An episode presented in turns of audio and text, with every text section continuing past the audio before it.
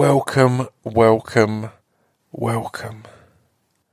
This is episode 200 of the Distraction Pieces podcast, which means there's been, you know, over 600 o- o- o- welcomes, because there's also been some, some bonus episodes and some two parters and stuff like that. But it's a lot of welcomes, and I mean every one of them, because you are truly, truly welcome. Um, thank you for tuning in, guys. This week's guest is Jess Thom, and as soon as I confirmed her as a guest, I slotted it in as the 200th slot because I think it's.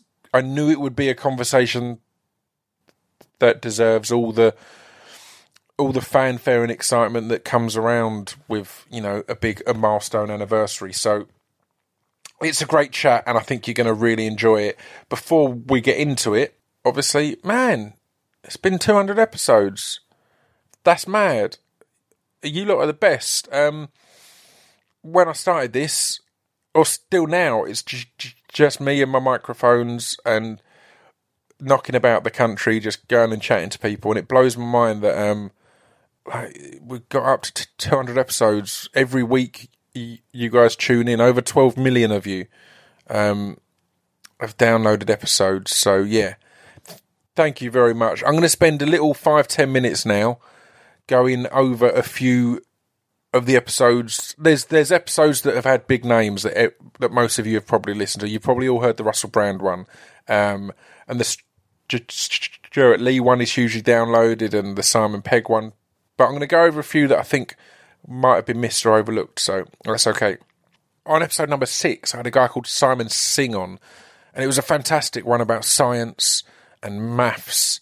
And he bought an Enigma machine and, sh- and showed me how that works. It was great. And on episode eight, I had Jodie Ann Bickley, who's an amazing a, a young lady and someone I love dearly, who, in effect, I felt in some way responsible for the fact that she nearly died. Um, but we'll, we'll we get into that in the chat. Episode sixteen, I had a young man on. Been doing a bit of acting, a bit of rap, And he was doing good. Um, his name's a, a Riz Ahmed. If there's ever an argument for me having a guest back on, it's Riz, right? Because since then, the Night of came out and he won all these awards for it. He's in Star Wars. He's in the upcoming Venom film. It's a pretty amazing one. Obviously, I'm not going to go through all of them, guys. Relax. One guest that I have people request a lot to come on is Sara Pascoe, and she was already on on episode t- t- uh, uh, 28. I don't know why people uh, seem to have missed it, but it was a great episode, and she's a great guest. So check that that out. The Gail Porter episodes, I think the bulk of you have listened to because they're kind of the Gail Porter ones and the Eddie Temple Morris ones were kind of real standouts to a lot of you guys because we got really into to mental health in a way that hadn't been done much. I had Howard Marks on. Howard Marks isn't isn't uh, with us anymore, but damn, I got to chat with Howard Marks. The Killer Mike episode a while back was a cracker, but one of the ones that was the first to make me kind of realise the importance of these platforms was episode number uh, 42, the Refugee Weeks special with uh, uh, Ramel. To get to tell her story was absolutely overwhelming and wonderful. I feel I'm going to end up rambling f- forever now, so I'm going to jump forward because there was a specific episode I was talking about online recently. I didn't really make a big deal out of it at the time, but this podcast was nominated for a humanitarian award. Like, I'm, not, I'm not even joking. That sounds mental if you've heard uh, drunk casts or any of the other messy things that we've done. But I um episode number 86 was a safe housing uh, Uh, for women's sp- special where a young lady called Mira. And yeah it was a really special conversation because it's it talked about sex, sex trafficking and Mira told her story in a very raw and you know uncomfortable manner. And in 2016 I was I got an email and, and, and letters and that from the Houses of Parliament to say that the Human Tr- Tr- Trafficking Foundation had nominated that episode for um, their Anti-Slavery Day Media Awards. I had to go to the Houses of Parliament, and um, there was this awards ceremony. I didn't make a big deal of it because we didn't end up winning. So, and it was all a bit weird and uncomfortable. I had to check really carefully that it was n- n- non-party specific because I don't particularly support any of our current our current governmental system. But this was a really cool thing, so I went along. I felt uncomfortable in the Houses of Parliament when I hadn't won. I went on my own because again I felt uncomfortable and weird. Uh, when I hadn't won, I kind of I waited for a moment when everyone was having the drinks and and all that to pretend to go to the toilet, and then I just snuck out and went and got um, a burger and got the train home. But uh, yeah, that's an episode that's worth that's certainly a, a worth a listen, I reckon. Um, I mean, at the moment, I'm hiccuping and burping all over this one, so this isn't great. Let's go from let's do a few of the last 200 because I did a bit of a recap on the hundredth episode. James Acaster was a great chat. He's he's recently had his Netflix special. Have everyone realise what a genius he is? He was on an episode 104. Obviously, we've had. I I I don't want to just just list the big ones of of of, of Limmy and Frankie Boyle and all these great ones. So let me look at ones. The Dignity in in Dying special was really cool. Episode 121. That was an emotional roller coaster to say the least. Of last year's ones, we did a really good pair of of, of homelessness homeless specials um, on episode 135. Um, and then the week after that is Wim Hof, and then the week after that, in fact, that might be uh, one of my favourites ever. Is episode 137 with Ancilla van de Leest. Um, people ask me to talk about politics more. The, that one was 90% about politics and internet security, which is becoming all the more relevant. Uh, we have all this stuff on Facebook recently. So go and check that out, episode 137 with Ancilla van de Leest, who, congratulations to, to, to her, who became, as she became a, a, a mum recently, which is fantastic. I should get on with the podcast. I love the Sofia Boutella conversation. I loved all of them. Uh, Will Porter was great. Suad Makhenit I'm going to stop now because this is just the longest intro, and I know it's our 200th, but you're in for a long, a long ride anyway with a conversation between someone uh, with a stutter and someone with Tourette's. So let's just get into the podcast. We're brought to you as ever by Speech Development Records. A lot of you will hear that each week and not go and buy anything. This is the 200th episode, man. It's our birthday. So if you do have any spare income and you want to go over and invest it, then that'd be that'd be pretty cool. You know, speechdevelopmentrecords.com. We've got t-shirts. We've got my live DVD. That if you if you're into the podcast, into me talking, and my live DVD is just more of me talking, and that's a digital download option as well. So yeah, head over to speechdevelopmentrecords.com and have a browse. Maybe buy something as a little birthday 200th episode celebration treat. That'd be lovely so yeah, let's get into episode 200 with Jess Thom. But uh, I mean, this was, it wasn't until I was researching this that I realised, and it felt quite profound to me, how parallel mine and Jess's neurological issues are, or or how opposite, I guess, because I've grown up with a stutter, and we and we go into this a, a bit in the podcast. I grew up up with a stutter, so I've grown up always having certain words or certain things that I want to say, but I literally can't get out my mouth. They get stuck. And J- and J- J- Jess has lived her life with certain words and phrases that she's got no desire to say whatsoever, but she can't stop them getting out. And that's kind of that felt like a beautiful choice for this 200th episode to to to sit down and put those two things together. And it be uh, listened to by thousands and thousands of people, not ignored or people feeling awkward because because I can't get words out properly and and Jess Jess just won't sh- shut up. Um, so um, that that's kind of it, it, it. felt important that this was the 200th episode because there's going to be thousands of you listening to this for the quality of what Jess has to say, the story that she has to tell, and in some part for you know the the, the 200 episodes of podcasts and reliability that I've popped out here s- stuttering my way through it. So, yeah, it, it, it meant a lot and it means a lot. So, thank you guys for for listening and tuning in. And this is episode 200 of the Distraction Pieces podcast. I've said this about five times now with Jess Thom.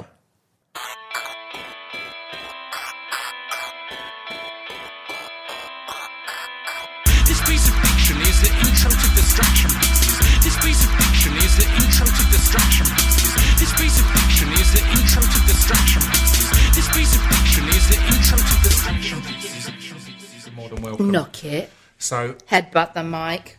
uh, what perfect way to begin with uh, Headbutt. headbutt of the mic. Um, Headbutt the mic. I'm I'm here today with J- Jess Thom. How are you? Yeah, I'm good, thanks. Um, it's great to, Biscuit. uh, Hedgehog. uh, to have you on. Um, Biscuit. I mean, already quite Hedgehog. evident, I think, is Biscuit. that I have a stutter and you Biscuit. have Tourette's. Biscuit. So Hedgehog. Biscuit. this is going to be a hell of an interaction, I think. Um, Biscuit. as we both Communication try to get diversity, motherfucker. Exactly. All over it. Um, Sausage all over your sheep. there's a lot of stuff I want to talk about, but Heck, just as we were starting, we were talking about uh, plastic straws. Yes, And- I've got a and- plastic and straw in my drink. You've got a plastic straw in drink because your Fa- your tics are, Fa- are physical and vocal, Vocal. and a Fa- plastic straw is needed for dr- drinking tea, and or easier. It makes it a, a lot easier. And you Oh, I mean, it doesn't make just make it a lot easier. It is essential. Otherwise, we would both be getting very wet right now. yeah, yeah. the, Cats! the- Shower. the kit would be covered. You could Um, but sh- you were shower saying- in tea.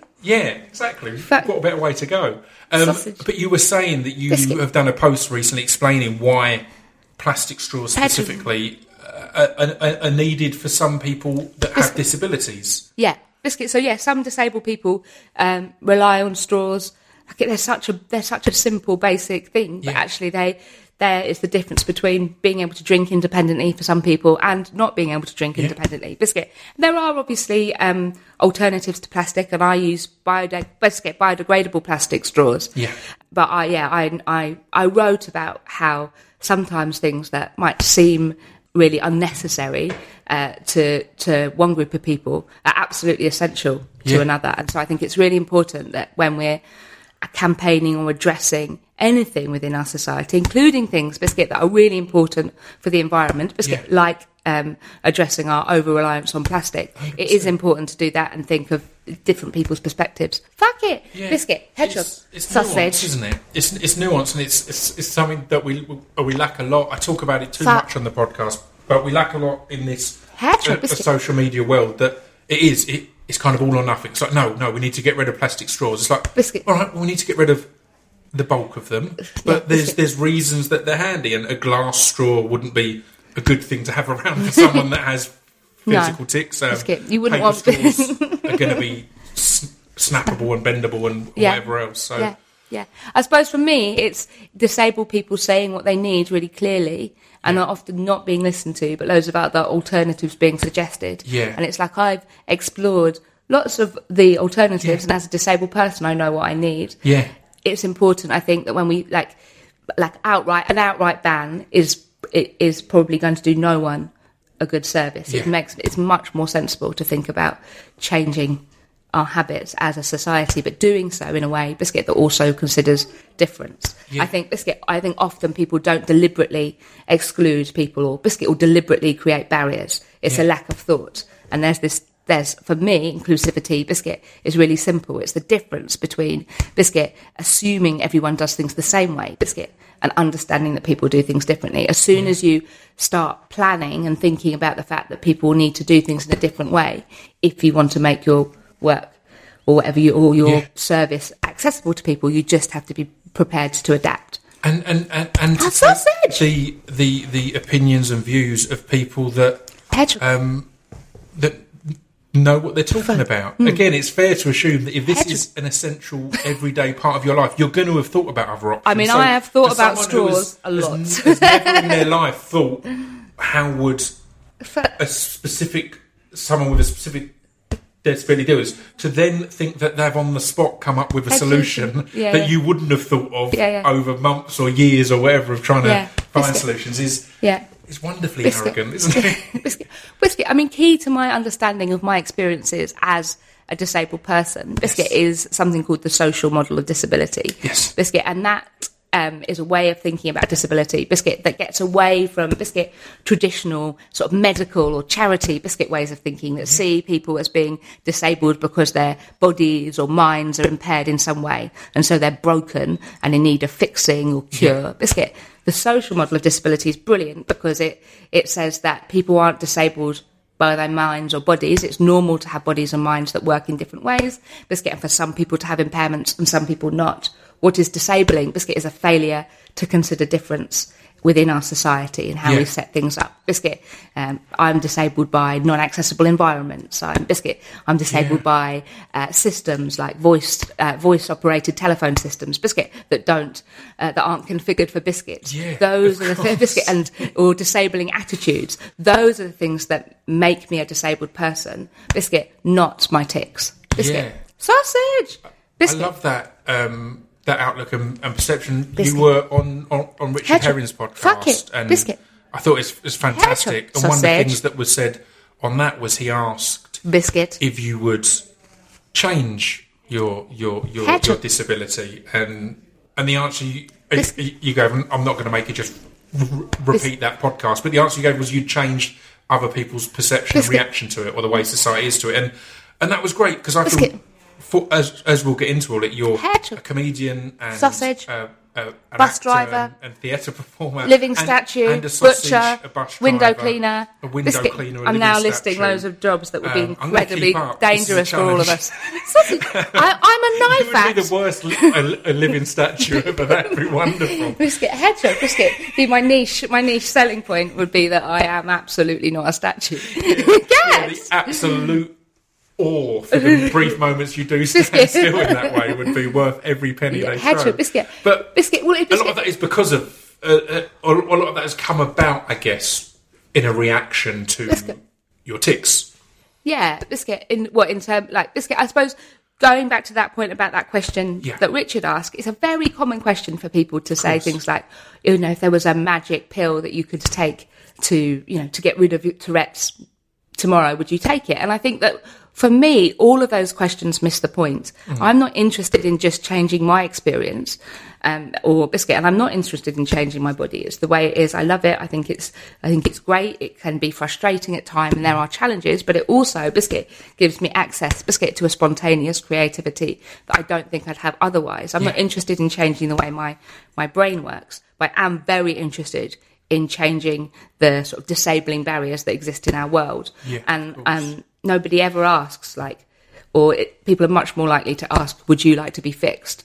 rather Yeah. than "What can we do to make the world Yeah, be- like better and uh, and work for more people?" And that's what I'm interested in because it's there's no point in just yeah fixing fixing things isn't the way. Like what we need to fix is the barriers that exist in our society. and it's not Ramble. fixing Ramble. isn't- I'm rambling. Hello, I'm rambling. and, and, and, and fixing is Fuck. is a ludicrous term anyway because it's all it's all on, on, on perspective. The fact is the beauty of, of comedy and, and so much of so many kinds of performance Patrick. is the the removing of boundaries, the removing of, of boundaries in your own mind. Yeah. And you've Biscuit. kind of had that thrust upon you in many ways. So your comedy will rather than avoid or awkwardly move around Biscuit. your tics, it will Fat. openly embrace it and Biscuit. openly allow Hedgehog. people to laugh at Sausage. them and enjoy Fuck it. enjoy that part of it. Yeah, biscuit. Well, there's not like there's not much other choice. Do you know what I Yeah. mean? Biscuit. I think I, I often say that I'm quite lucky because I have tics. Biscuit that are quite noticeable. Yeah. It means that I don't have to do that thing where I worry about when I'm going to tell someone that I have Tourette's and worry about their response. It's something biscuit that I can acknowledge straight away and then just get on with whatever I'm doing. But definitely, like in my performance work, biscuit. I have to allow space for tics. There's no point in pretending that they're not happening. Biscuit, um, that would just be biscuit. Really fucking weird. Biscuit, Yeah, fucking yeah. weird. Weird biscuit. Weird, weirder than Harold Shipman on a on a, on a donkey. Easily. Okay, probably try and avoid serial killers. Serial killers. Co- the cocoa pox have died. Biscuit. Do you do you, Tourette's is something Fuck. that I think is is is largely Sausage. not understood in in the general public. When I was at I love school, cats. was uh. I'm, I'm, a, I'm more of a dog man, but I don't Wh- love cats. I think it's important to acknowledge. Biscuit, that was absolutely a tip that I say all the time. I don't love cats. I don't hate cats. Biscuit, I am in fact indifferent to cats. Fuck it. I love cats. So it's it's it. uh, When I was at school, there Fuck. was a documentary or two Biscuit. had come out that was the first time that people had kind of seen Fuck. Tourette's, and to school kids, it was like this cool, exciting thing because it's swearing. All Fuck it was, it. all it was known in that one was that it's uncontrollable swearing, and swearing for kids Biscuit. is exciting. So an excuse to get to do that is Duck fart. is wonderful. Um, duck fart. That's that's that one. Um, Sausage. what do you understand of of of, of Tourette's from a medical point of view? Because I, I asked that in that way because I've got a stutter, and people often Fa- ask me, and I don't understand it at all. It's a weird thing in the brain. I, don't- it's, it's not like I'm a, I'm not a neurologist. I'm someone who's got a stutter, so. I know it happens. I know it came from a, tra- a traumatic event uh, when I was four, almost drowned. But other than that, Biscuit. I don't know. So, what's your kind of understanding of Tourette's, and how would you explain it clearer? Biscuit. So, um, Tourette's is a neurological condition, biscuit, which means that it's a brain condition. Yeah. Biscuit. Um, it's on a spectrum, so biscuit affects each person differently, and some people's tics will be barely noticeable. Biscuit, like mine, not like mine, while others will behave in a way that makes them stand out. Um, biscuit. Everybody with Tourette's will have at least one vocal tic and multiple motor tics, so involuntary movements, um, and they'll have had those for more than a year. Biscuit. Only ten percent biscuit of people with Tourette's um, have coprolalia. Biscuit, which is the technical biscuit name for obscene Right. tics. Yeah, yeah. Biscuit. So ninety percent of people with Tourette's don't have any swearing tics. Biscuit it is one of the big myths. Biscuit about the condition. Biscuit. Hmm. Um, and my understanding of the sort of medical side of it, or the science side of it, um, is that it's an area of the brain, biscuit called the basal ganglia. But that is about the extent of my Yeah. extent of my knowledge. Biscuit. What I can say is that biscuit for me, it's like it's not caused by nervousness or bad parenting, biscuit or demonic possession, um, Yeah, biscuit, yeah. hedgehog, cats, um, sausage. I think biscuit. Any heightened emotion, biscuit can exacerbate my tics. So if I'm Right, really yeah. excited or really frustrated, uh, biscuit or watching any film that involves mild peril, biscuit, hedgehog, um, then my tics might biscuit, hedgehog Yeah. be like slightly more intense. But it can also they go up and down and change for absolutely no reason. Biscuit and why certain words stick around is also a mystery. So biscuit, uh, Yeah. lots of people will ask me biscuit, why biscuit? Uh, biscuit, and I definitely haven't had any traumatic experiences with biscuits. No. Hedgehog with biscuit, I biscuit, I was biscuit, I was masturbated by a jam roly poly. I mean, I wasn't. a It's sausage. unimaginable. Um, It'd be messy. So it- Fuck. d- d- Jam. How kind of Welcome to Jam Rock. how, how regularly do Sausage. your specific or your your, your regular tics kind of vary? As biscuit, I know biscuit. biscuit, hedgehog, and sausage. Biscuit are three that sausage. are regular. Biscuit. So biscuit. I often describe sort of vocal tics as there being sort of three three types of vocal tic, and this is very much just about my experience of Mm-hmm. Yeah. them. There's the regular tics, biscuit, that I say hundreds of times a day. That's fine. That's Biscuit, fine. hedgehog, noisy. Uh, biscuit, uh, biscuit. We're, we're in an airport. we're, we're, we're in a cheese board factory. Okay, we're, we're just in a room.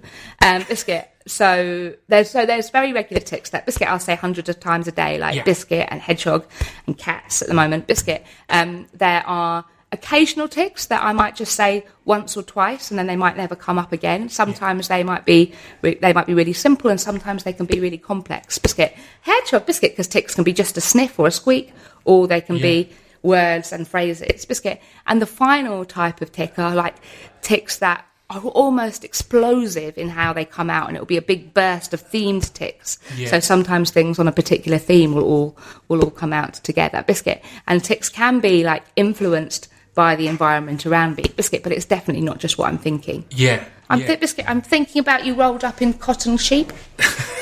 I'm going to be Cotton thinking about sheep. that constantly now. Um, it's it's it's it's a fascinating one because the It's last one where it's kind of influenced Biscuit. by your s- surroundings. When I came to see your your, your performance of, of Not I, you, uh, you explained that you had to be kind Biscuit. of very much secured because, and we'll get into that in great detail as we go on, but. you had to be raised for it, and you have a wheelchair and heights and a wheelchair. Part of you, like having physical tics, there's a risk that you would biscuit. thro- throw yourself off of a stage or Yeah, or biscuit. a, a, a ramp. So I mean, there's not just a chance; there's a high likelihood. But there's a, you're, doing, you're doing that show every night for several for, biscuit. for Heck, weeks. There's going to be a lot of Fuck. injuries on, on both sides of the performance. Biscuit, it would be a very short play if I Yeah. wasn't strapped in. Biscuit, for some people with Tourette's, um, there's an element of doing or saying biscuit the worst thing in any given situation. Yeah. So for me, biscuit that impulsivity and that lack of impulse control control, biscuit means I'm very good at knowing what's dangerous. I've got a really good sense of danger. Biscuit, Yeah. what I haven't got is the bit in my brain that stops me from then acting on that dangerous Yeah. thing. So I think everybody, when coming close to an edge of a building or a or a road, would think, ah, or like a, or a height, would think, I mustn't jump or I mustn't walk in front of Yeah.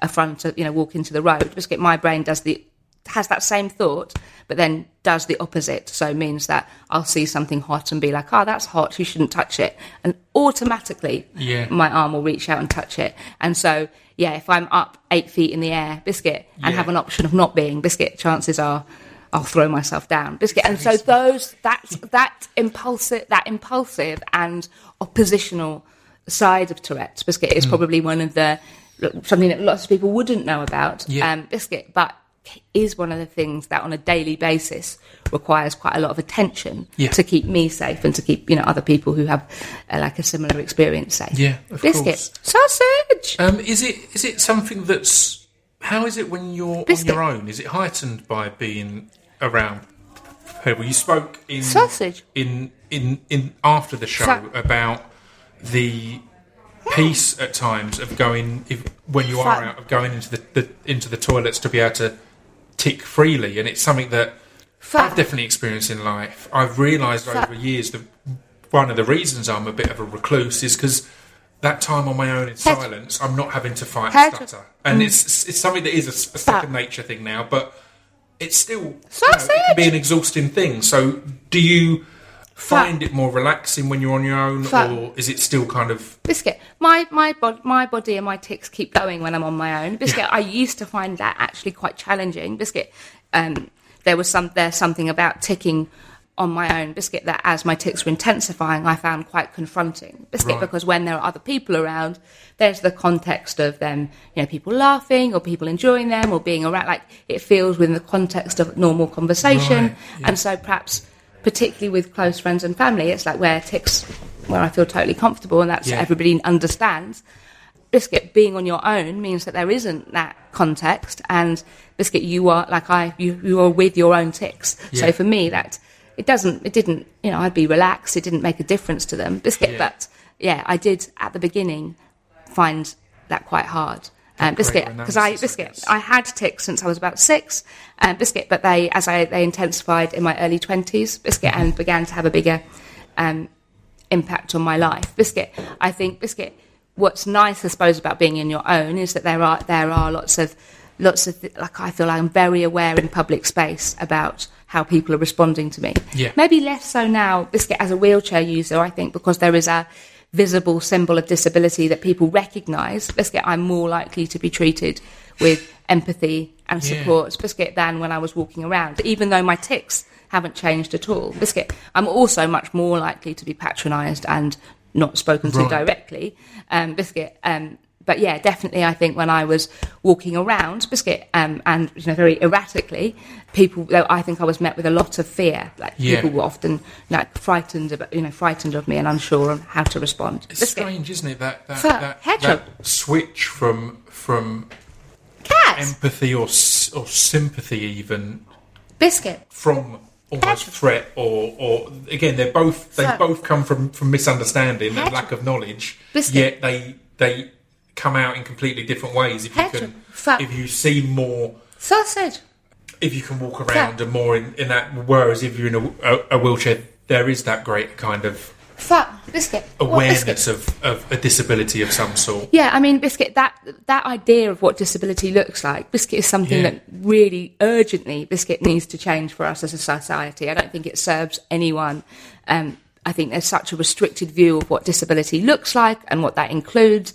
And I think some, there's the perception of it, I think, for some people that it's sort of a club in Yeah. some way. And you, you can't, you know, you, lots of people, I think, who ha- will have particular impairments will say, "Oh, I don't like, don't know whether I can say that I'm disabled." Right. And for me, it's like disability because I understand that in the relation to the social model. It's like if you have a body or mind, biscuit, that means that you experience barriers in the world because people haven't thought about you. Biscuit, you can choose to identify as disabled if you Yeah. wish. Disability is that shared experience of barriers Yeah. uh, because of how your body or mind works. For me, Biscuit saying I'm a disabled person makes me feel strong. It Yeah. means it's part means Biscuit those barriers are acknowledged, and only if they are acknowledged can they be changed. And so it doesn't do anyone any favours to say, oh, you know, I don't see you as disabled. It's like, I want you to see the Yeah. barriers that I face and I want you to understand them Yeah. because I want us to be able to remove them together. Yeah. Biscuit, yeah. It's cat, fascinating because sausage. again, it is. It's it's weird that Beans. the the the term disabled or the, the the category of disabled has gradually become something that is somehow governed and signed off on by the by the government or by the councils and things like that. And again, it is. It's that kind of well, but how disabled are you? So that's that's the weirdest question in the world. But it's a Mm. question that people with disabilities, number one, are constantly asked, and number two, are constantly made to ask of themselves, Yeah, which yeah, is yeah. horrendous. The thing is that for me, like disability isn't a constant, unchanging state. I am more or less disabled in different contexts. Biscuit. You know, in in a room that's sort of flat and has loads of you know has you know where I can wheel around easily and where there are people who are really understanding of my tics and ready to help me and I have the right support. I'm to- I can be totally independent and in control of my decision making. Yeah. You take that, take some of those things away, take away my support or biscuit, or create an environment that's non-accessible, and then I'm disabled. Then I'm re- restricted and and isolated. So, but I think that responsibility for taking an inclusive biscuit approach is something that everybody shares, and something that everybody can do is be ready to adapt and do things in different ways for people as they need them. Yeah. Uh, biscuit, and just having a broader understanding of what disability might look or sound like, and it not, you know, if being ready to to offer support without having to see a cane or a crutch Yeah. or, or a pair of wheels. Yeah. Sausage. Sure. So, so Biscuit. did did, did the the the urge to see change Sausage. in the way um, environments are set up for more and more people was that something that motivated you to go into theatre and comedy Biscuit. and to take the stage as such Biscuit. to change the environments that we currently have? Biscuit, I think Biscuit. I my journey to performance, I think, was probably quite an unusual one. Biscuit, Mm-hmm. in that I had, you know, I had no ambitions. Biscuit for that to be part of my life. I am a creative person, and creative work and um, is has always been a big part of who I am. Biscuit, but but performance wasn't. And I, you know, Biscuit, I worked on London's adventure playgrounds for the last sort of 20 years Yeah. and sort of managing children's projects was what I had done professionally. Um, Biscuit, but I created Touretteshero in 2010 as a response to my experiences living with the condition and Yeah. co-founded it with Matthew Pountney, who's a good friend and collaborator. Biscuit, hedgehog, cats, biscuit, beans. Um, my short-term memory is appalling, biscuit, and I can't remember where I was going. Can you just I'm remind me? Can you Uh, remind or- me very, or- or very quickly? onto stage Route onto the stage. Biscuit. Yeah, Biscuit. So, Biscuit, I co founded Touretteshero in 2010, Biscuit, as a creative response to my tics. And Biscuit, what was slowly by, um, you know, through training, and it became like clear that developing the language to talk about my tics was, was really positive and was Yeah. making a big difference to me. And really the move into theatre came because I was having lots of di- like theatre was something that I wanted to see. I basically I loved going to see comedy, Yeah. but as my tics made me stand out, I found it harder and harder to go.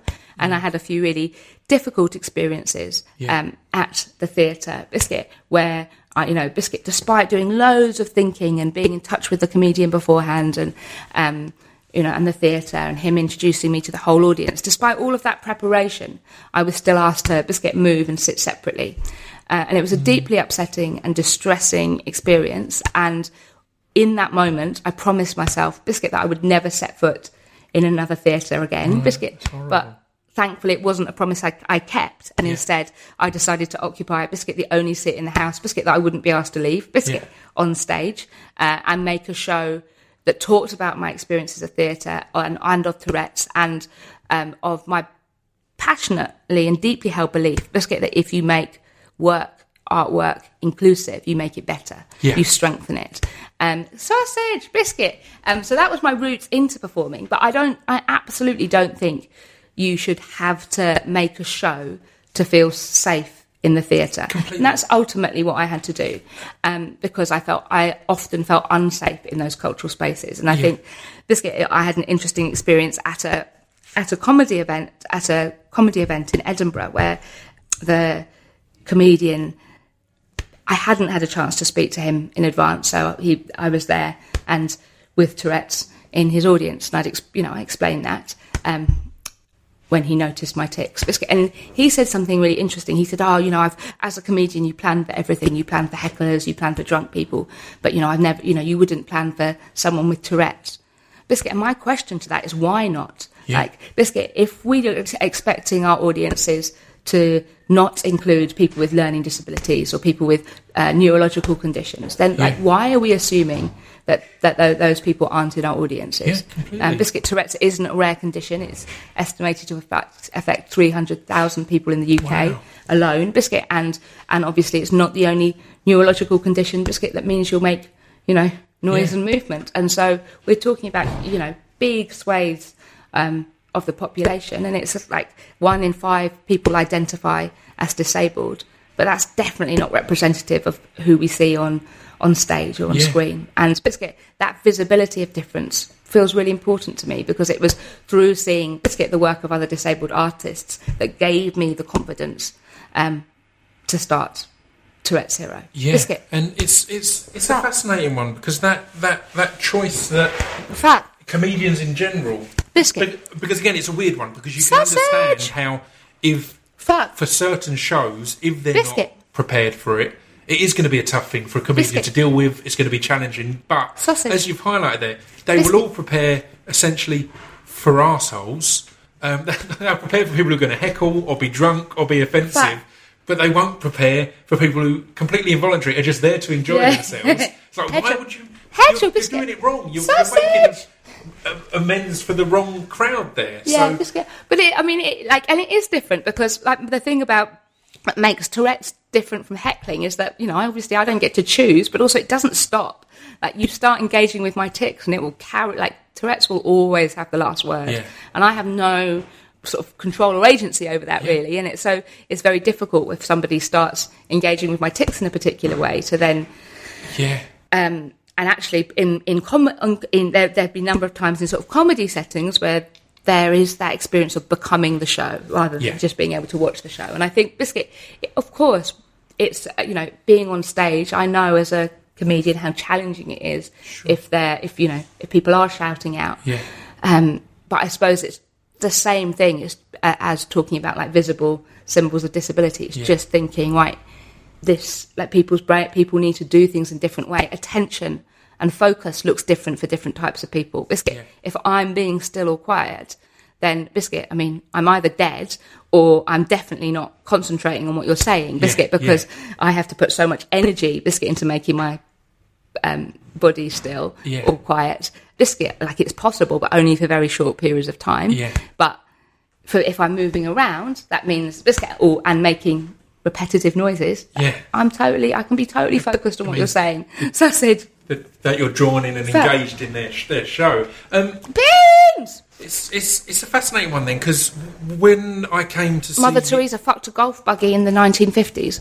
when I came to see that, but also when I came to see um, your performance of Not I, um, Fuck. it was fascinating because there was an information sh- sh- sh- sheet b- beforehand that Fuck. explained that it's an all-inclusive and welcoming Fuck. Situation and setting. If people wish to leave at any point, they can. If they wish to move around, they can. Um, Sausage. there would be a kind of introduction b- b- beforehand. Then there would be the main performance. Then a short film about how it all came together, and then kind of an interaction and Q and A. And that seemed like a really simple way of making things inclusive. Of saying here's kind of the settings. Um, I had, had Sofie Hagen on a while ago, who does her her tours as you can contact her in advance if you've got any specific needs or anything else, and it can be, be taken into account because Fact. again, it's simple measures to eliminate the Yeah. ca- be- be- being Fact. caught off guard b- b- by something. Um, but what then blew me away was the intensity Cat. of the performance and of the show. What I'd read Fact. on paper, in my mind, it was going to be this very and r- quite wrongly, it was going to be this this very laid back thing, and it'll probably stop at points, and we'll all laugh, and it'll be oh, all let's continue on. Hedgehog. And it wasn't that at all. The actual performance was one of the most intense and intricate things I've ever seen. So, so how was it going about putting that sh- a, show together? What made you choose S- Samuel Beckett? I always pause thinking I'm getting his name wrong because I'm a big fan of Quantum Leap. Yeah. And the main guy in Quantum Leap was, was Sa- Sa- Sam yeah, Beckett. yeah. So I Not many it's not Samuel, is it? people- It's Samuel. It's, it, no, it is Sam. It is Sam. But so what drew you to that piece and then to, to putting the whole show together? I guess? Hedgehog Biscuit. So, um, so the first show that we made, Biscuit, was called Backstage in Biscuitland. Biscuit, uh, and that was definitely like a warm, joyful comedy biscuit that allowed lots of space for my tics and for them to take us off track. And it was, and it was a show that definitely had serious moments, but was, were very much Had that freedom. about laughing and Yeah. the power of humour. Biscuit, and when we like biscuit, we took that to Edinburgh in 2014, and we did that. It was the first show we'd made, and we took it to up to the Fringe because we wanted to take it to people who made theatre and went to see theatre, and Yeah. to directors and producers and performers, because we felt that the message within the show about inclusivity and about the concept of relaxed performances, which are but relaxed performances as a growing movement within UK theatre, Biscuit, for shows that take a relaxed approach to sound and movement coming from the audience Yeah.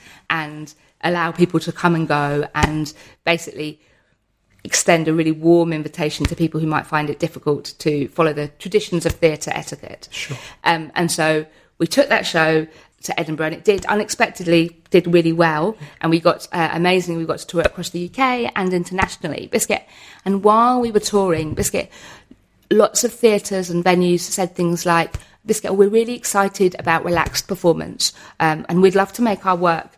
Um, accessible to disabled people, but we just haven't had the right show yet. Biscuit.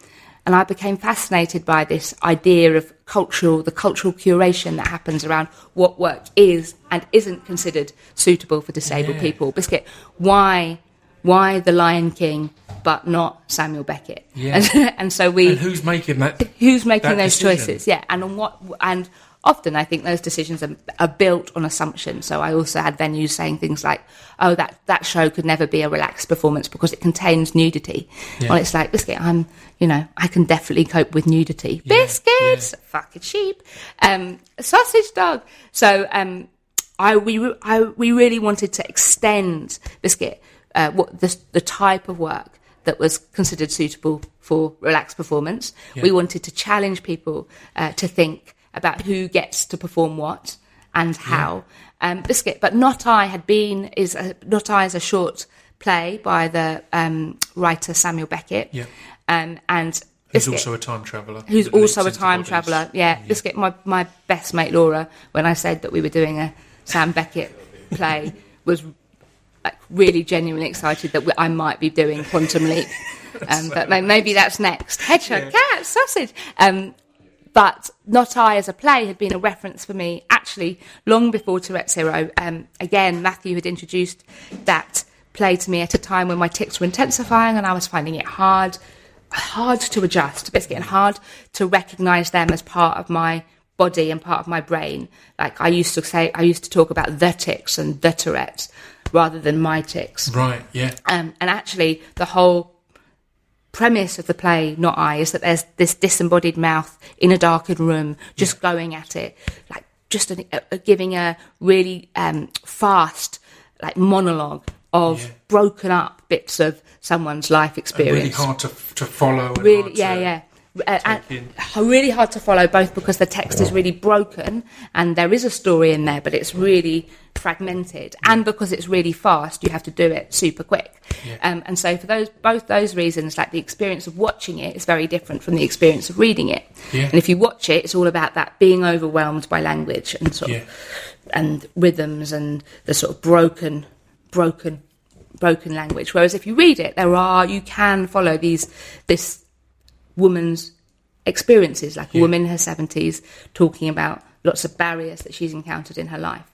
And when I read it, I was blown away because, like, like line after line, Biscuit really resonated with my lived experience of Tourette's. And I'm not saying that this is a play about Tourette's, Biscuit, but it totally speaks to the experience of being yeah. neurodiverse and having a brain that works um, in a in an unusual way or like in a way that's like non-normative. And and, and, and Fat that for me is what made it such a powerful and unique theatre experience because in general in theatre you're Sausage. trying to forget the performer.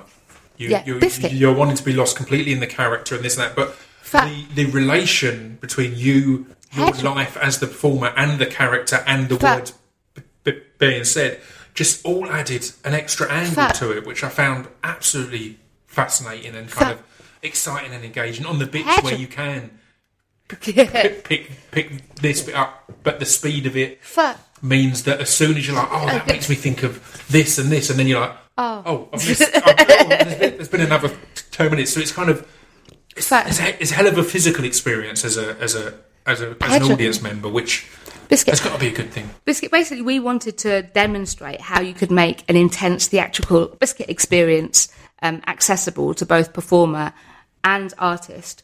Uh, both, sorry, biscuit to both performer and audience. Yeah. Biscuit without biscuit reducing the intensity of the piece. Yeah. Um, and to to really challenge and extend the the idea about the type of work that you can make accessible and to demonstrate how you can embed like access considerations within a piece of work. So we have uh, embedded audio description where possible, so to describe to people um, who can't see what's Yeah. happening on stage or what people look like, biscuit, or integrated sign language. So Yeah. um, my co-performer is Charmaine Woom- Wombwell, who is an amazing um, performer and whose first language is British Sign Language. Yeah. Hedgehog, uh, Biscuit, and all our performances are relaxed. Uh, Biscuit, uh, which means that people can make, make noise and move around. Biscuit, and it feels really important to create spaces that demonstrate the benefits of inclusivity. And I was really interested in um, mixing audiences up and Yeah.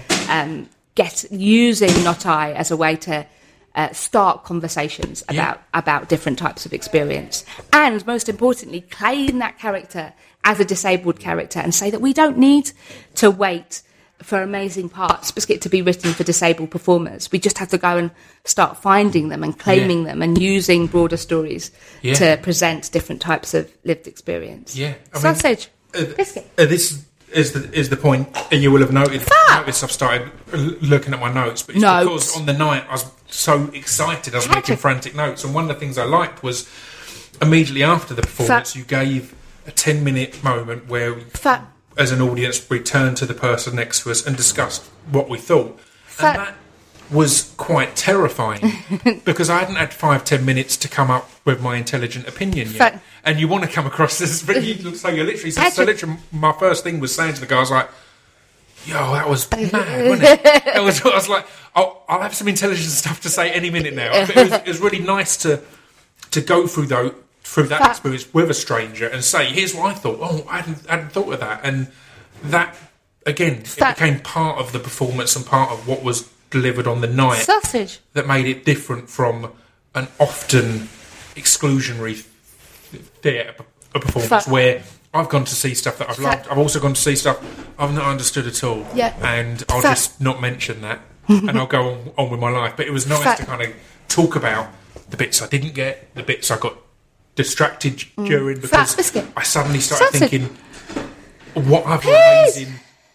pieces could be given a completely new perspective by being performed by someone who has t- t- a, a Tourette's. i had gone in thinking, Sausage. what, as, as Dad kind of said, what um, almost from that sausage that outside Biscuit. onlooker of what things would be appropriate Yeah. or what Hedgehog. things would someone with actually be capable of performing. Whereas Biscuit. it ended, I was like, what things could be transformed by this amazing, y- a, a unique perspective. So yeah, it was an exciting Yeah. experience to, to have that interaction at the fat end. biscuit. Well, I think it also like so for there's like for me it's that I very rarely see my experiences as a disabled person represented on screen or TV in a way that feels resonant.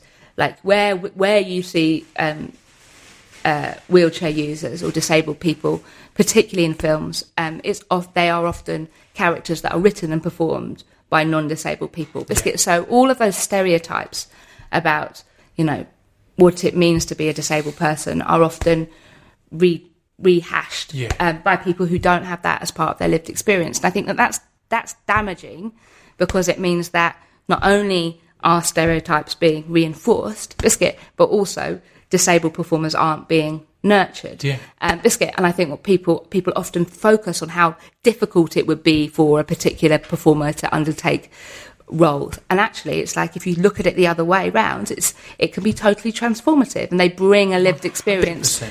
I think often people say, "Oh, you know, it's just acting." So if people are sort of crip up, so that's cripping up is the practice of non-disabled people taking on disabled roles. They will often only focus like they, that's mimic, mimicking the physical symptoms of a particular condition. Yeah, That's being disabled is so much more than that. It's about let's get that experience a bit uh, of that lived experience of disability is definitely part of my identity. Like experiencing those barriers and uh, uh, uh, on a daily basis has shaped me and my outlook on the world. Biscuit. Yeah. And I think any disabled performer taking on a role would obviously take on that role and concentrating on on acting that character. But those elements of what it means to be a disabled person would be understood in a much deeper way. Yeah. And I think I just get so frustrated. I, you know, I watched something last night where there was a, uh, you know, a wheelchair using character played by a, a non-wheelchair using actor, and it was like all of the stuff like focused on him pissing at the dinner table and things like that into a bottle. And I was like, I wish I could do that.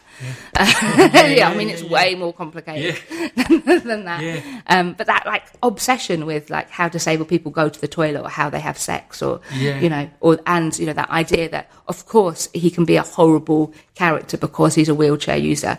You know, if you're a wheelchair user, your life must be so depressing that you'd have to be absolutely horrendous to everybody around you. And it's like there's just there's loads of those really like cliched and it you know uh, represent like views and it just Yeah. turns me off stuff it's like it's so much richer if you get someone who has that as part of their lived experience because they can give a character to the, the disability rather than the disability being the character, which is so Yeah. often the case Yeah, in, yeah, yeah. in, in, Yeah. in things. Um, fuck one of, of the notes I made sausage was the build-up of biscuits, Biscuits. which is, uh, which is a hell of a note. But it, it's something that added an intensity to the piece because, again, as you've said, it's a very quickly biscuit. De- a delivered piece. Um, fuck coming from a, a rap background.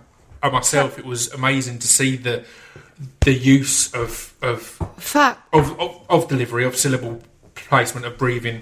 But it meant that when there was a gap, and often a written pause in the text, there was then a build up of biscuits that would a build up of tips biscuit. that would then come out, and that kind of added an intensity because it felt like there was this pressure sausage to get this out, and then this Hedgehog explosion. biscuit yeah so I biscuit so the biscuit what I didn't know until we started performing it as a whole piece because I biscuit is really hard to learn and Yeah. takes a long time because it's so broken and doesn't follow a normal sort of narrative that you can follow and yeah, hold yeah. in your head. It's very repetitive and it's so easy to uh, like end up getting ta taken down a wormhole and being totally lost in the words. What yeah. point am I at? Yeah. Yeah. It's terrifying. Um, biscuit, hedgehog, cats.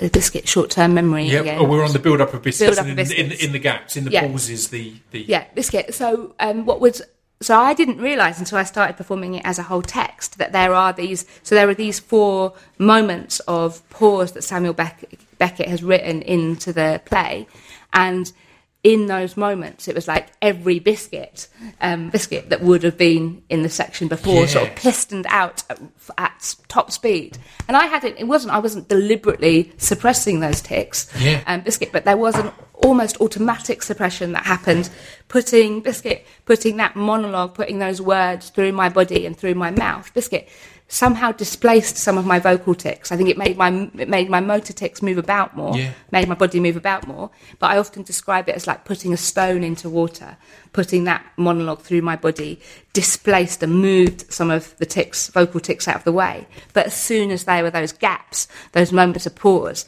they all flowed through Yeah. like you like if you'd taken the stone out. Yeah. Um, and fact that those moments were some of the most challenging for me in performing it because not not that there I get got thrown by the biscuits, but because the stream became so like uh, forceful that Yeah. actually knowing how working out how I could break into that, break into my own involuntary language to go back into the text and do the next bit of performance Yeah. was like really hard, like really scary because it's like you have to.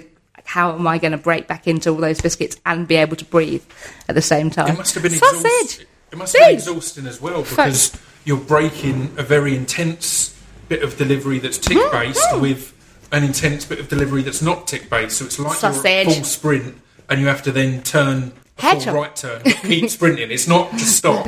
You've got to do a, a, a, a complete right angle turn and keep going Sausage. at that pace. So Biscuit. How was that as a as a as a physical thing to get to get used to the the Sausage. exhaustion of delivering? Yeah, biscuit.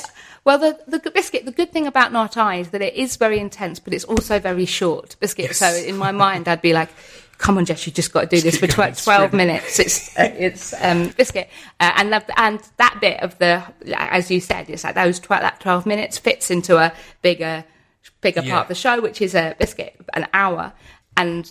I was always always found that sort of the Beckett, the not I bit, the most scary bit. Which Yeah. and it's interesting. Charmaine, who is the um, was the BSL performer, Yeah. she like she found the Beckett bit the most straightforward bit and would Right. worry and be more anxious about some of the discuss- discursive bits discussion because she didn't know what people were going to say. Yeah, yeah. Um, Biscuit, and so it's interesting that we both had these bits that we worried about, but they were they were different. But it was, it was amazing to see the challenges for Charmaine as well, though, because again, the way that you did it beautifully was you wanted her to to sign all of the tics as well, and that, it. Oh, when I had a.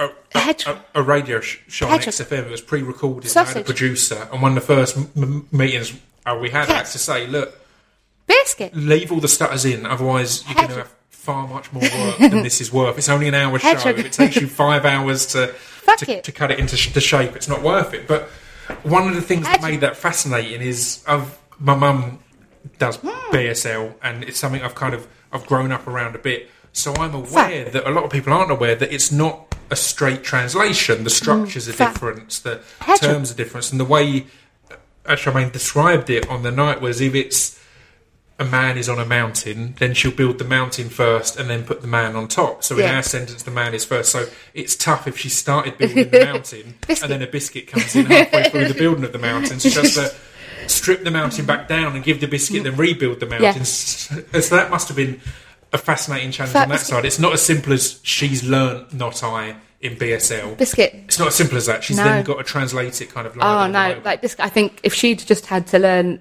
like learn it and perform it, in, uh, uh, then it would have been a very different experience. But for it was a her. combination of the And two it as could- well, because she biscuit. had to deliver it at speed. So she Biscuit. had to know it, but Yeah. it was then having to put her own brakes on and go, oh, at least you... Or no, I guess Fact. I guess you don't. I was going to say at least you know the tics are coming, but you don't. I That's the don't point know, of it. but So- what I do know is I like I biscuit my my sort of thoughts are totally tic free. So my performance, I just concentrate Right. on doing Yeah, on doing the on doing the performance. She describes it as having to have this peripheral listening. So she gets so she does know the text and she knows what's coming up. But she doesn't know where the biscuits are going to be, so Yeah. she has to listen out for them. I think it's very easy. Biscuit, most people will also automatically tune them out. Biscuit, people who know me well or spend a lot of time with me. Biscuit, I think at the beginning you might notice every single biscuit, but Yeah. quickly you learn to edit them out. Biscuit, Completely. Charmaine couldn't allow that editing out process to happen. Yes, of course. Um, she had to keep her attention on them, Biscuit. Um, and that's the reason why it, it needed to be a hearing performer Yeah. rather than a deaf performer. Because my, you know, if there wasn't that requirement, then that that role should definitely have been a deaf Yeah. person, Yeah. a deaf artist. Yeah. But we did need, You we did, that- she, we needed that that translation between translation. Yeah, exactly. Yeah, Oh, we do a thing on the highlights of the Petra. podcast. We Sausage. take a small section and make a little video of it. And I really want to take Video. the sentence that you just said where biscuit. uh, as she knows the text, as she knows Fa- the words that come in next, but she doesn't know where the biscuits are going to be. It's just out of context. There was no tics in it, so it's out of context. That would just confuse people hu- hugely as a sentence. There, Um, there's a biscuit over there. So- Fourteen biscuits and a jammy dodger. So you you you, you, you studied and looked at, at rap as a way of of, of getting a, your delivery down for this. I've had Fa- Carla on the show previously, and on Yeah. the video before, and you showed a bit of a Carla. How was that as a thing to kind of? Is that that's that, that, that's something that you expected to be drawing from for a performance of, of a Samuel Beckett of a theatre piece? Um, Biscuit, I mean, I don't think I had any preconceptions about what we would be drawing on Yeah. as references. Biscuit, um, hip hop, grime, those like those are musical references that are meaningful meaningful for me anyway. That's Yeah. the type of music that I Biscuit enjoy listening to. But it felt totally relevant, Biscuit, to this piece. Not and to not I, not just because of the speed of delivery needed and the a biscuit and the the clarity of articulation, which is amazing in uh, in loads of Yeah. um, hip hop um, Yeah. and grime artists. It's incredible how they sort of delivered really deliver really complex uh, lines uh, at such breakneck Yeah. speed. Biscuit, um, and so that was there's definitely that link. Biscuit, but I think there's also a link politically. Um, you know, the roots of hip hop and biscuit and as sort of communication and giving voice to Biscuit to lived experience and the urgency of Yeah. that communication. Biscuit definitely is something that also felt relevant to this piece and to Mouth Yeah. and to my life as a disabled person because it feels urgent at the moment to communicate what is happening to disabled people. And so many people are being written out of our society by cuts to services and to vital equalising schemes we're looking at a generation of young young disabled people who are seeing biscuit barriers in their life increase rather Yeah. than decrease because of things that um, with the way that we the things that we're prioritizing as a society biscuit and so that urgent need to tell and to give voice to that experience is something that I definitely feel um, biscuit um, and I think there is that link Yeah, uh, with yeah, Yeah, uh, with the history of music. a parallel there, and and something I found interesting as well was the um uh, the when when I Fat. uh, uh, when I was um started to have music Fuck. get get out there, rapping itself, as you said, it's, Fuck. quite, it's quite quick delivery. So sausage if you speak English, you've got a comfort and relaxation that you'll probably miss a lot of what's being said because you already understand it. And I found that when I went and gigged in Europe, people Fa- understood the lyrics that bit more because they didn't understand it. They'd look and pay attention and read, and that's something I felt that came in this performance as well because of the tics and because of of of of the awareness of what this performance is, it meant I think that you you zoned in that bit sharper to catch bits. If it wasn't, if it was another performance, you may have just had that relaxation of just of loads of it going over your head. mm, so it's kind of an interesting one that it draws it, it draws.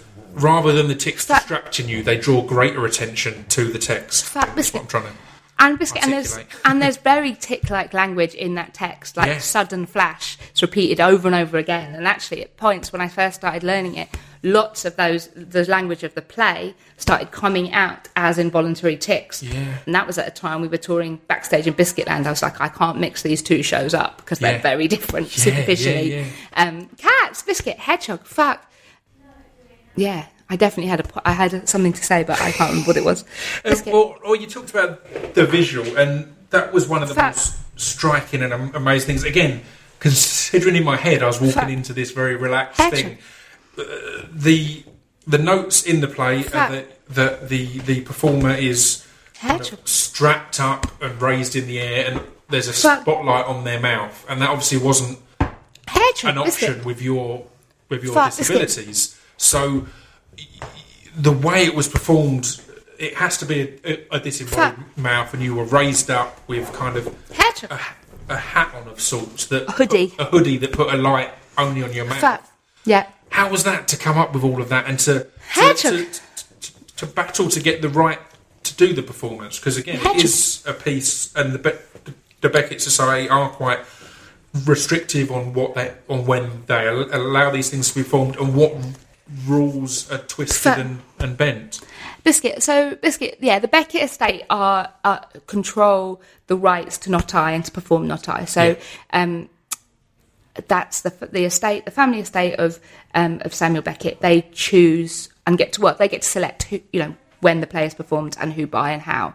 Um, Biscuit and they yeah they have a reputation for being very sort of strict about following the stage directions. Biscuit and clear about wanting the work, any of Samuel Beckett's work, performed in the way that he had intended. Biscuit. So actually, lots one of the other things I suppose that meant that we went for this play, aside from it being a reference for a long time and it feeling really me feeling really connected to the text, was that we had we went for a meeting with another theatre company where we were talking about different sort of classic plays and not I came up and someone around the table said oh, Biscuit oh Jess, you know Jess would never get permission to perform mouth Biscuit Yeah. and we were instantly struck by that rag to a bull, right? Biscuit instantly struck to that challenge.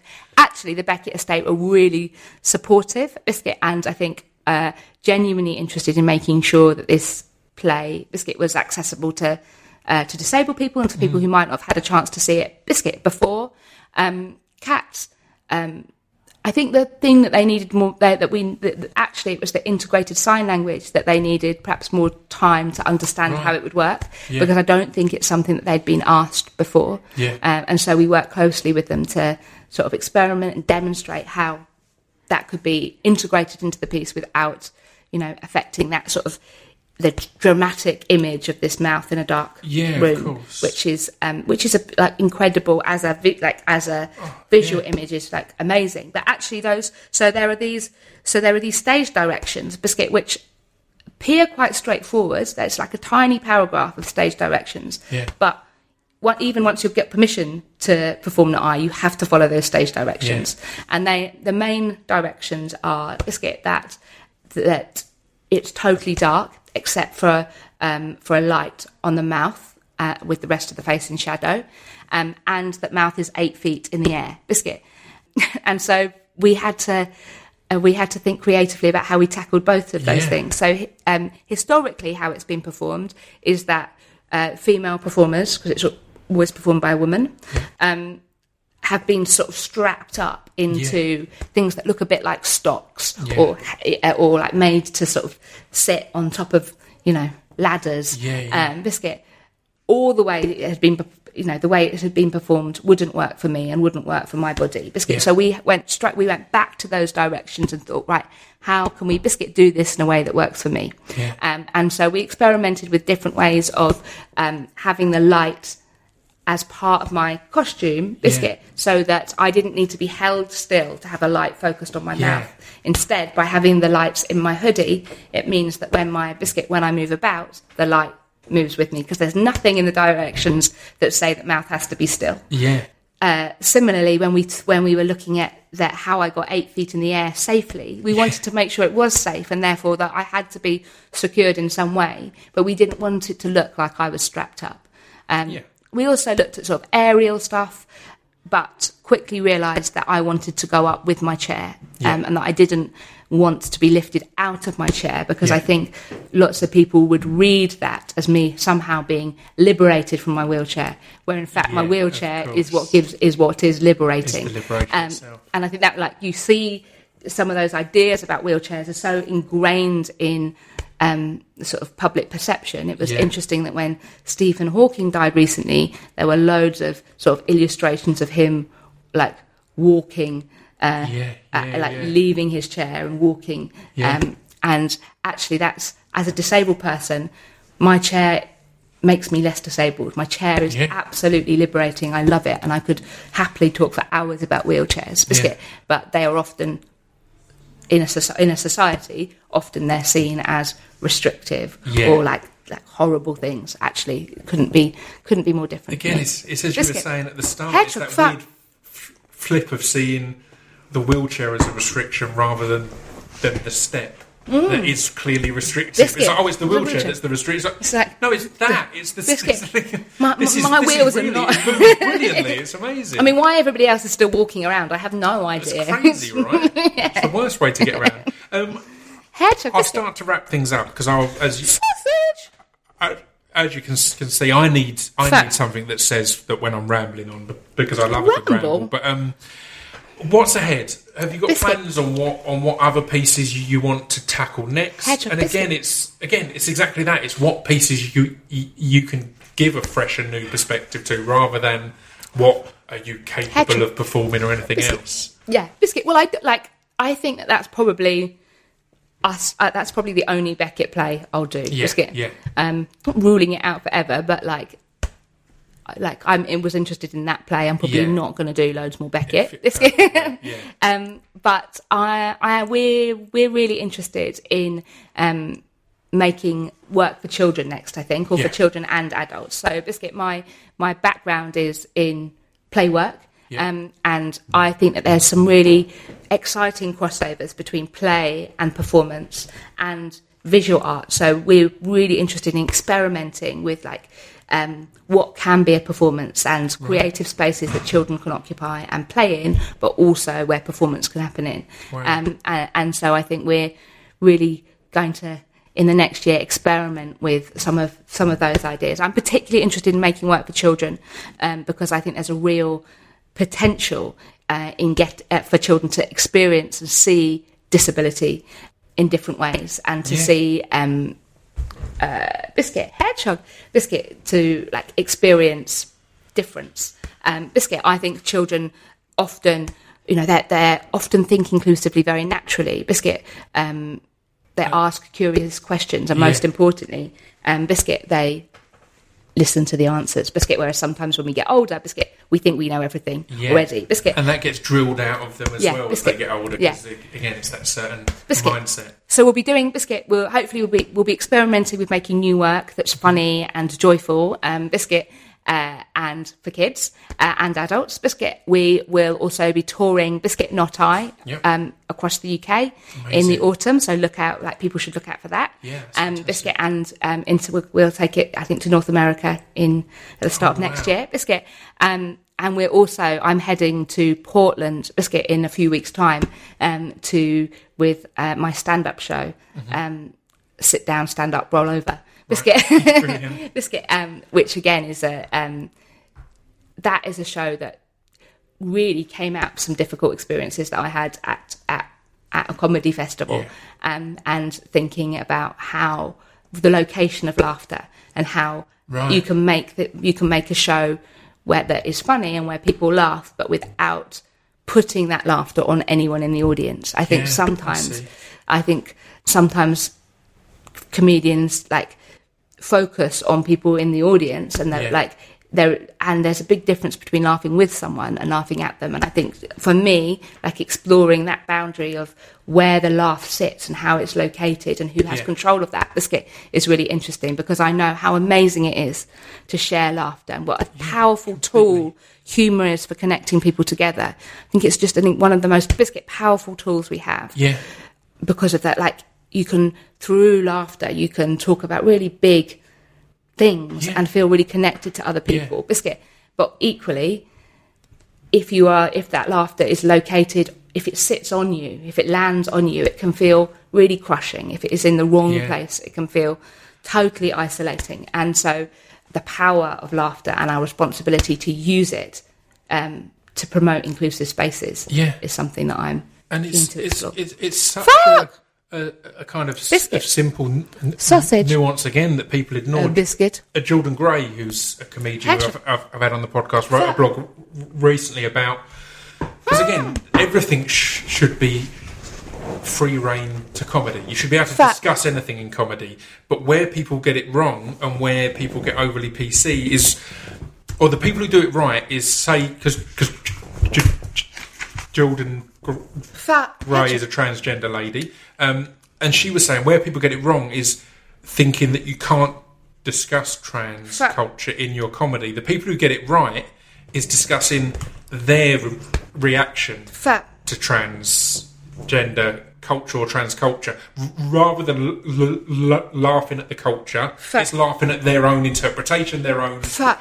Reaction to it. So it's laughing at yourself whilst discussing Gotcha. these things, rather than saying, "Oh, we can't talk about sexuality, Fact. g- gender, disability." You can, you should. It's important Fact. to discuss all of them. It's only inclusive if you do discuss all of them. It's Fact. exclusionary if you suddenly say, "Oh, we can't talk about a Tourette's or or, or, or any disability." Because biscuit.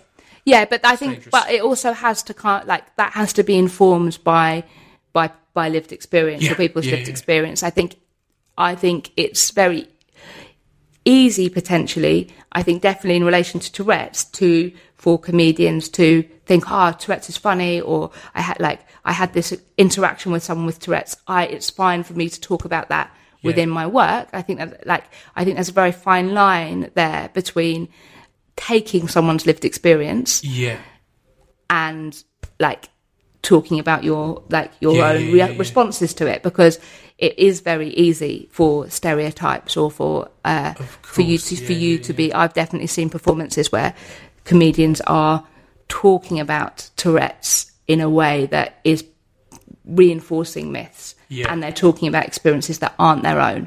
Yeah. and particu- and a particularly where yeah, and particularly it's whether there are people are getting on those stages, and it's like if you're talking about the lived experience of people who aren't on the comedy circuit for whatever reason, because Yeah. it's not no, possibly because it's non-accessible, Yeah. because of the, barriers that they face. If you like, I think you have to be very careful about: are you the right person? What gives you the what gives you Yeah, um, permission to be talking about this?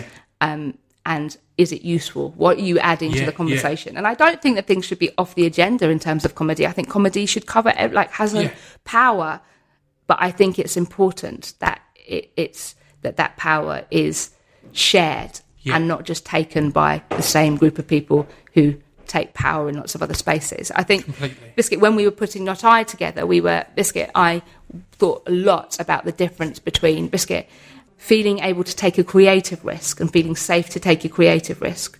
Yeah. And I think ev- I, everybody should be ready to take creative risks and go and see stuff if they that they might like or not like. There's a big difference between that Biscuit and taking a risk with part of your identity and feeling unsafe in a theatre or cultural space. And I don't think anyone should feel unsafe because of things that are you know characteristics about their body Yeah. and their identity. And I have often felt unsafe in theatres because yeah, of my tics and people's reactions to them. And that's what I want to change. yeah. But taking creative risks and like testing things out and Yeah, yeah, like um, biscuit is and satirizing the sort of disabling barriers in the world is something that feels hugely exciting to me. Yeah. Beans, So- fuck, so- biscuit, Uh, where can people k- keep up to date on all that's biscuit, that's ahead? biscuit. A, a Touretteshero is on, on social media, on Twitter. Yeah, biscuit. So um, yeah, check biscuit. to- Mm-hmm. Well, check out the website touretteshero.com. Biscuit. Um, there, there. I write regularly, so there's a regular blog. Biscuit. There is also um, a list of over six thousand things that I've said as tics. Um, many of them are really funny, and they're all there to be used as springboards for other people's creativity. Biscuit. Yeah. So we invite artists, poets, musicians to use them and make work in response to them, and then Yeah. upload it to the gallery. Um, Biscuit. Um, but yeah, also on social media, tw- um, Twitter, Facebook, Instagram, at Touretteshero, all one word. Biscuit, come and find us. I look out for the daily outburst, which is my uh, I share a funny tic every day. Yeah. Um, Biscuit, I quickly realised that Biscuit, you know, tics are perfect for Twitter. Yeah, it's, it's, it's a wonderful highlight. Hedgehog. They always Yes. just pop up, and it's yeah, Sausage. I love it. Biscuit. Well, thank you very much for Biscuit. taking the time. Well, Um, Biscuit, thank you for having me. Fact- forward to this this discussion because it kind of I realised the opposites that Fact. we've grown up with. I've always Fact. had Hedgehog. I want to say, but aren't, I'm not necessarily capable of saying. There's Yeah, certain words I'd like to get out, but I can't get out. And you've had the complete opposite. There's, there's certain words you've no desire to say, but you've got no choice whatsoever. So, yeah, it's been a fascinating chat, and th- and thank you for taking the time. And uh, yeah, I look forward to all that's ahead. Thank you, Biscuit. I feel feel like it's really important that difference is visible and audible, and I feel excited that audible difference will be present in this interview. Biscuit for both of us.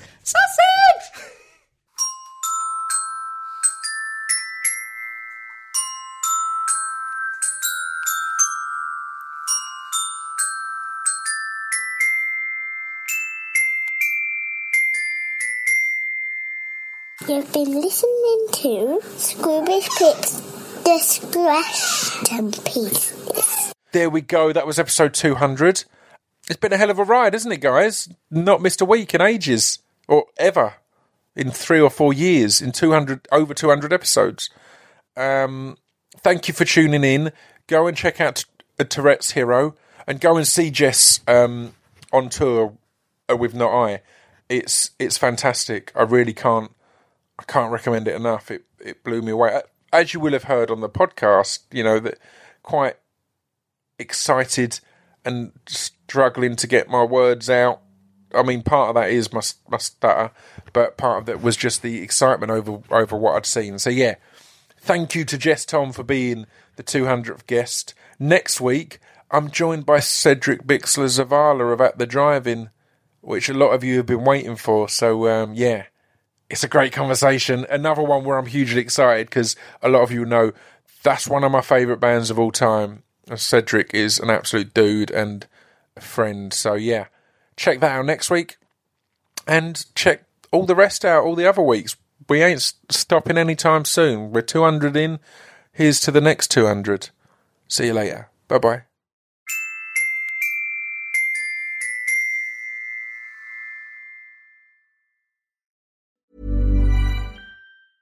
Witness history at Roland Garros, where old rivalries meet new talent on the clay battleground. Tennis Channel Plus is your place to watch. Stream every court from your phone or smart TV live in HD. Experience three weeks of unparalleled access as the world's top players in tennis face off to see if the veterans maintain their dominance or if a fresh face rises to challenge them. Daily live coverage of the French Open begins Monday, May 20th. Stream it now with Tennis Channel Plus to be there when it happens.